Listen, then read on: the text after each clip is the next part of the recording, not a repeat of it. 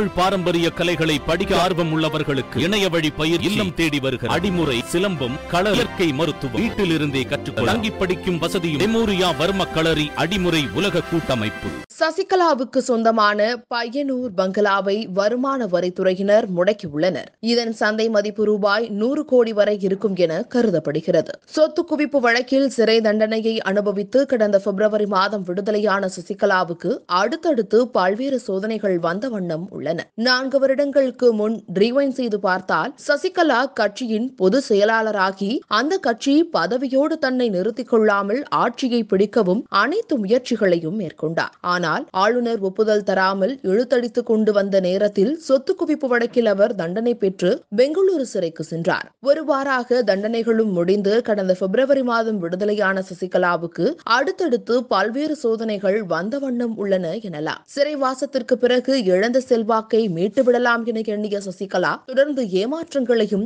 அதிர்ச்சிகளையும் மட்டுமே சந்தித்து வருகிறார் என்பது என்னவோ நிதர்சனம்தான். அனைத்தையும் ஏந்தி கொண்டு சாரும் மனம் தளராமல் அரசியல் ஓடுமீன் ஓட உருமீன் வருளும் என காத்து இருக்கும் கொக்கு போல ஆடுபுலி ஆட்டத்தின் இரண்டாவது இன்னிங்ஸை தொடங்குவதற்கான நேரத்திற்காக காத்திருக்கிறார். இந்நிலையில் பெங்களூரு பரப்பன அக்ரஹார சிறையில் அடைக்கப்பட்டுள்ள சசிகலா இளவரசி உள்ளிட்டோருக்கு சிறையில் சிறப்பு வசதிகள் செய்து கொடுக்கப்படுவதற்கு ரூபாய் இரண்டு கோடி லஞ்சம் வழங்கப்பட்டுள்ளது என்பது தொடர்பிலான வழக்கு துரத்துகிறது. இதனிடையே கடந்த இரண்டாயிரத்து பதினேழாம் ஆண்டு ஜெயலலிதா சசிகலா மற்றும் அவரது உறவினர்களுக்கு சொந்தமான நூற்று ஐம்பத்தி ஏழு இடங்களில் வருமான வரித்துறை சோதனை நடத்தியது. அதில் பினாமி சொத்துக்கள் என வகைப்படுத்தப்பட்ட சொத்துக்களை முடக்க வருமான வரித்துறை முடிவு செய்தது. அந்த வகையில் ஏற்கனவே சசிகலாவுக்கு சொந்தமான பல கோடி ரூபாய் மதிப்புள்ள சொத்துக்கள் முடக்கப்பட்டுள்ள சூழலில் இப்போது பையனூர் பங்களாவும் முடக்கப்பட்டுள்ளது. இந்த பையனூர் பங்களாவை பொறுத்தவரை இசையமைப்பாளர் கங்கை அமரனிடம் வாங்கப்பட்டது.